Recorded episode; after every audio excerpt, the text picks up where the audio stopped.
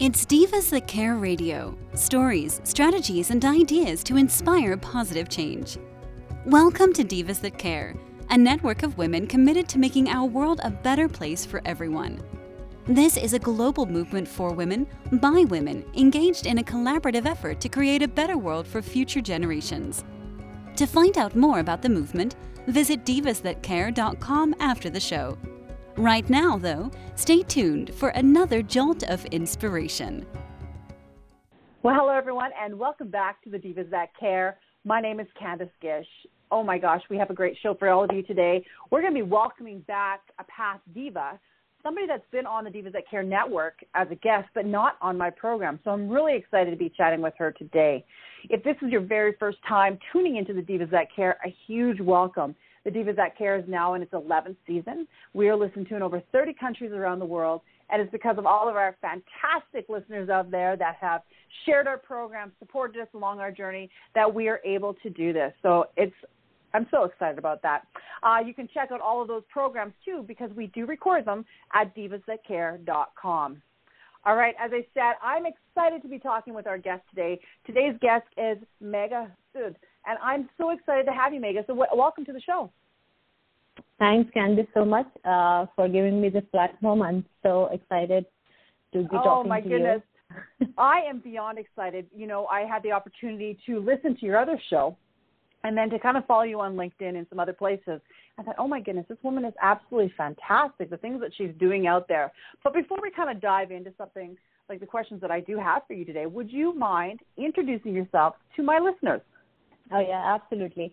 So, uh, uh, everyone, uh, my name is Megha Sood. I'm an editor, writer, poet, author, and a literary activist uh, based in Jersey City, New Jersey.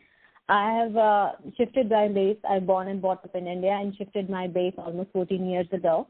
And uh, I have pivoted from my successful career in IT for almost a decade as a project manager in business intelligence and data designing to pursue my passion in creative writing uh, I started with doing some voluntary activities in the, like around the community and all that, and and then in 20 in the end of 2017, I created my uh, poetry website, and uh, from there I got like invited to be a, a literary collective a member and editor of four other literary collective journals, and right now I'm a editor of a US-based collective uh, UK-based literary journal. I'm also a literary partner with Stanford University Life in Quarantine Project. Uh, both my chapbook and full length are coming out this year. And uh, I'm also an advocacy member for the United Nations and several other organizations. Oh my goodness. you know, I'm listening to you and I'm thinking, she is doing so much and you were so busy and you've done so many different things. You're helping so many people. Now you're switched your focus in activism with words. Yeah. So I, as you said, my activism is, is a very important and a central core for my writing because generating awareness about these issues is the primary goal of my writing. So uh, when I started writing uh, about these issues, because while growing up in India, I was also like a, uh, you know, witness to so many social issues like sexual and gender-based discrimination, workplace discrimination, sexual violence against women, LGBTQ, gun violence, and so on and so forth. And then when I moved my base over here, as a woman, as a person of color, as a mother, and as a first-generation immigrant, uh, I was also exposed to other set of issues. And most of my writings, I also mention about the displacement and migration issues. So both my chapbook, my books, the uh, the anthologies which I have edited in the past, they are centralized around these issues, around the, the issues of the human rights and the systemic oppression of the people of color in the country and around the world. How do you have time to do all of this? This is extraordinary. And I, I absolutely loved when you had mentioned that you're going to be talking about act- activism through words. It's going to be a very powerful topic we're going to be talking about. So tell me, why is this important to use words?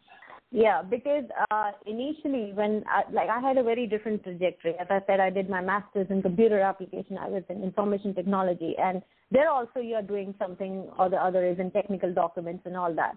But while growing up, I was surrounded by all these issues, and I never had the time to pursue my passion of you know to either to educate myself or to learn about these issues because it's it's the empathy which connect you to people around us. You cannot be a victim of every other issues around you. And that I say to everyone around me that you have to be empathy, and poetry is one of the tools which you know triggers the empathy.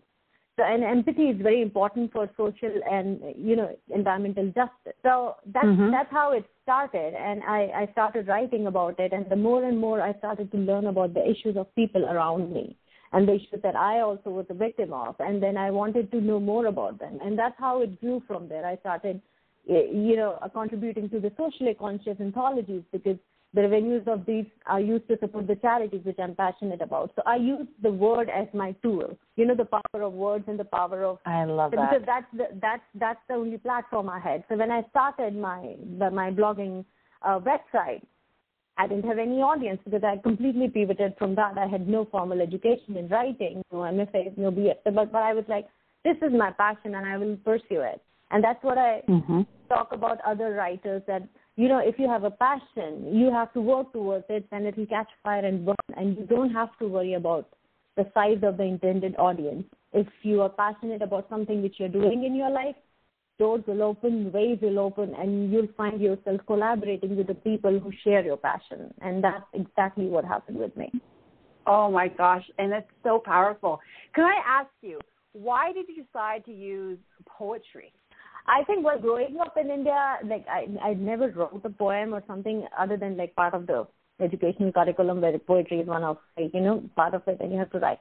But because we are we were a musical family, we always listened to music or other forms of you know creative expression. So it was I was always drawn towards musicality. I was always drawn towards the power of words and all that. And uh, it it came just naturally to me. I wanted to write something because it it's it's just like if you read something in the newspaper, it might not move you that much. But if the same thought comes to you in a form of poem, it will stay in your head and heart for days. So it makes a very powerful impact. So that, that's why that's why I chose this medium because it impacted me 1st mm-hmm. and I thought that if it impacted me first, it can have the same powerful impact. And then then I started reading about the works of classical and contemporary poets, and I was moved by it. And then I had time on my hands, and that it just came. Initially, when I used to write, it was like stream of consciousness writing. So I used to do very fewer edits and all. But the more and more I educate myself with the craft of poetry, I started writing in all the different like 25, 28 forms of poetry. Oh well, that makes sense to me completely. You know, and and I think it's going to impact the younger generations even more so. Yeah, exactly. I mean, poetry and the spoken word, as you say, it's like if it's putting out the raw emotion out there, and when you combine it with music, it makes a very powerful impact on people. Yes, exactly. So tell me, I want to know about the Medusa project. You know, I've been reading little tidbits about it, but I would love to know what it's all about. So the Medusa project was my debut project as an editor. It's an e-anthology and it's free to download on the Mookie It's, it's an anthology I co-edited with the UK-based poet and artist uh, Juliet Vandermolen. And the, the anthology is basically was curated to celebrate the 100 years of the suffragist movement, which is which led to the 19th Amendment of the U.S. Constitution allowing women to vote. So uh, it, it was done in 1920, and in 2020 I wanted to, you know, commemorate this big event. So we did the call out for the anthology, and the anthology basically celebrates the writings and art of 50 plus uh, women creative across the world. And uh, the most, the the miraculous thing which happened with the Medusa project is that the project has the anthology has been chosen as a digital payload to be sent to Moon in 2023 as part of the Polaris uh, collection uh, by the Griffin mission uh, in collaboration with NASA, SpaceX, and Astrobiotics Technology. So what basically NASA is doing as part of the Artemis mission, which is to send people on Moon again after 50 years, they are sending the works of 6,000 plus creatives and one AI to the moon in different in three different uh, tablets, digital uh, tablets. So Medusa project has been chosen to be part of the third tablet. So first is the Gagarin, and then it's oh, uh, wow. Nova, and then it's the Polaris. That's amazing. Absolutely amazing. So you've got you've got so many other things. You mentioned early in the program that you are partners with Stanford University. Why did you decide to go with Stanford University? Oh, so uh, it was something that they had a call out for an essay and a poetry in response to the pandemic, that how we've been affected by the pandemic, and uh, and then I did a submission for it. and it was the project Life in Quarantine, and, and it's a, it's a postdoctoral, it's a project by three doctoral students in Stanford University. And once they selected my both my essay and the poem poetry got selected, they actually reached out to me That's and they awesome. wanted to yeah, and they they wanted me to act as a literary curator for the uh, for the project for the website, and uh, because I because of involvement my involvement in the community led activities during the pandemic. So basically, what Life in Quarantine project is basically it's a historical online archive of the you know personal narratives of the people affected by the pandemic all across the globe. It's not limited to U.S. It's it's the first of its kind in the world, and it's Mhm. done by uh, Stanford University in collaboration with CESTA, which is Center for Spatial and Textual Analysis. And their initial idea was to you know create an archive of all the personal narratives of people affected by the pandemic. And then later, the, the, the archive grew so much that it started collecting the narratives from mutual aids, from prisons, underrepresented societies, uh, from the frontliners, as in doctors, their podcast, and then came the creative portion. So the creative portion of the website is where I come in. So I am basically responsible to curate the works of poets and writers across the globe to cu- curate their work in response to the pandemic. So, uh, and the, the first phase of the project completed last year, and it's been hugely successful due to which we entered into the second phase, which is teaching in quarantine. The teaching in quarantine is basically an idea to create a crowdsourced Creative Commons license pedagogical resources uh, of all the educators, uh, you know, by curating the lessons, methods, and uh, methodologies and the strategies which they have used for teaching in quarantine. So it's not only an archive, it can be a very potential resource for future educators and historians. That's fantastic, and I think it's gonna. A lot of people are going to be using that. So tell me, obviously you have a lot of projects on the go here. How are you able to really balance it? Because you know, listening to you, I find that you're extremely busy, but you probably have a really good system that maybe some tips you can share with our listeners on how you can get it all into your day. So the thing is like in in my the first half of my career as I say is in like as a project manager. So that was my profile of managing. And I think it, it came as a natural thing with me. I'm all, always good in managing things because I want to write them. I want to, you know, make a spreadsheet of it and make sure that everything is like marked everywhere and nothing is nothing is like in my head because there's so many things going. I don't want to drop Mm-hmm. uh, anything anywhere. So I make like a comprehensive detail of everything and make sure nothing gets flipped, nothing gets overlapped. So that's how. So that's when I do the projects and then I take up new projects. I make sure that I have the space so that I can uh, I can you know respect the commitment and I can do them uh, properly and not overlap them or not like you know rush them. So uh, I make sure that everything is well documented and organized. I think all of us need to, to use that as advice because I, I was mentioning to a friend of mine the other day that I'm always in the middle of the night. All of a sudden, I'll wake up and I think, oh, I need to go do that, and I have to write it down because if not, I won't get back to sleep because then I'll be thinking about it because I'm like, oh, I'm going to forget that if I don't write it down. So I love that you're organized and you're able to put this all. Obviously, you've got an amazing system, and I always tell people, sure that you, like you said, you write it down or put into have some some type of a planning system because you never know ideas or something comes up and then you're like, oh, what was that again? And then you have it, you can go kind of go back into things, check it out. Yeah.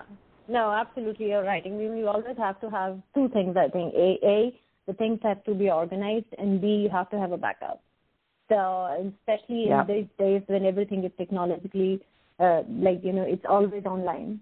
So you have to have to make sure that you don't lose anything, and you have a backup, and then yeah, you have access to technology. So you make sure that whatever comes to your mind, you have so many things. You have your mobile phone, you have like access to all these apps, and you write it down there. You don't. I don't. I don't uh, rely on my memory anymore. no, no, I don't either. Um, and one of the things I found is that because I did plan, I put a lot of stuff on technology for the longest time, and I didn't write things down. Sometimes you would have glitches and things would go missing. So now I do both because, like you said, a backup plan. I'm now writing a lot more things down just so that it doesn't go missing. Yes, absolutely. So tell me, what else are you doing? What other kind of projects do you have coming out in the future?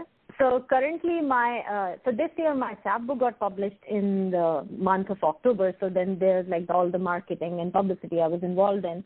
Then because I'm also an editor of two different journals, they are biannual journals. So their issues came out. One of them is going to come out in December 21. That's Life and Legends Winter Edition, and it's one of the biannual journal of Silent River Literary Festival and Society. And then uh, uh, my book is going to finally like be published in January 2021, the full length. And then I'm working on my next full length. And then I've been asked to be an associate editor editor for Brownstone Poets Anthology, which, which is a 20-year-old anthology. It's run by Patricia Carragon in Brooklyn, New York. And uh, then uh, I'm also going to work on the second phase of Teaching in Quarantine, which is the Stanford University project and uh, and and so so so on and so forth. That's fantastic. So one of the things I want to ask you is, do you do mentorship? Because I know we probably have quite a few listeners here that are thinking, "Oh my goodness, I would love to be mentored by an amazing person like yourself." Have you ever done anything like that? Uh, no, not really.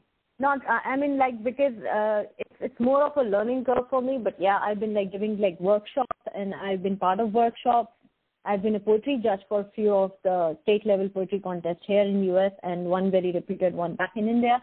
But it's it's a mm-hmm. learning curve for me. So right now, yeah, people have reached out to me that you should start doing the mentorship. But I think I'm more of a learner and like a curator. And I think it, yeah. it's I I believe in learning more than and, and obviously in teaching until and unless you are very you know expert in your area and you're learning through your teaching. So yeah, if somebody comes to me and asks for inputs or you know tips and tricks or whatever, and you know any help, I give them the help. But I, if you say you're starting a mentorship program per se, no, I haven't done that. Completely understand. It's a lot of work, but I, I love that. So you're always willing to give advice and stuff, which is absolutely perfect. So tell me, do you have any tips or tools for our budding authors out there uh, or people that are getting into activism, you know, and they're looking for those ways to express themselves. Yeah, absolutely. I mean, uh, when I started out, I told you, all, I mean, I had no platform, as in like I had no intended audience, I had no experience in creative writing, but I believed in my passion and I followed it. And then I started building my network in the literary community, and from there it went to the actual community in the the, the activists and all that. So uh, I I the, the advice I would want to say is that first you have to identify the issue, which or the cause which you are passionate about, and do some research, educate yourself about it, and then uh, only then you'll be able to generate the awareness. If you are not fully educated about it, you'll not be able to you know give response to the people when they reach out to you, and uh, then you have to choose the platform. So literary activism is the platform for me, which I chose, but you can be a, you know, on-ground activist also. So it depends on what platform you've chosen, chosen. And, uh, and then I also, you know, heavily contributed to social anthologies and whose revenues I used to, you know, support the charities. So you can take any of, you can write about it, you can spread the awareness about it, you can contribute to the anthologies, you can be part of those charities which are doing the same work you can reach out to the people in your local community and all that. So I can give you an example that while uh, you know while doing the workshop for the you know hate crime against the Arabic community, I came across this website which was developed by last year, which was developed by uh, Asian American Department of San Francisco State University. It's called StopArabHate.org, and it's a powerful resource. Basically, it's a it's a website which was created in March 2020 in response to the xenophobia and bigotry against the Api community, Asian Islander and Pacific heritage. And then uh, it's basically a response and a tracking center, and the people can actually go in and record their, uh, you know, incident about the hate crime in their own language. So I came to know about that, mm-hmm. and now wherever I'm being called for to represent the Asian American community, I make sure that the knowledge about this website is spread far and wide. So it, it goes from there. I mean, you have to be on look for the the resources which are available in community and make sure that you are able to spread the information about it. So it can be through words, or it can be through spoken thing, or it can be through your actions.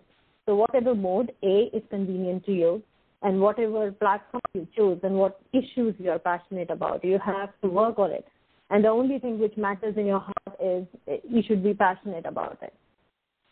Exactly. That's wonderful. Thank you so much. How can our listeners get a hold of you? So, uh, as I've been talking again and again, I have my website. It's on WordPress. I'm also on Facebook. I'm on Instagram and on Twitter. My Twitter handle is Meghasood16. My Instagram handle is uh, Megha's World 16. On Facebook, you can look it up by Megha Sood. And uh, yeah, my website on WordPress is Megha's World site.wordpress.com. Yeah, it's a longer thing. So, but if you Google my name, uh, you will you can reach out to me very easily. Perfect. And for all of our listeners, just to let you know, I will be posting all of Megha's information on our Divas That Care website and on all of our other social media. So you'll be able to get a hold of her that way too. Oh my gosh. Girl, I've had so much fun today. I'm absolutely inspired, inspired by everything that you're doing, how you're helping so many people using words. It's making an impact. Thank you so much. I really appreciate your kind words towards me, Candice. Oh, it's my pleasure. And I would love to have you back on in the new year. I think that there's just so many topics that we can talk about and inspire even more people. Yes, yes, definitely. That would be an honor and pleasure for me as well. Perfect. Again, thank you so much, Megha. Thank you to our listeners. And I hope that you do something kind.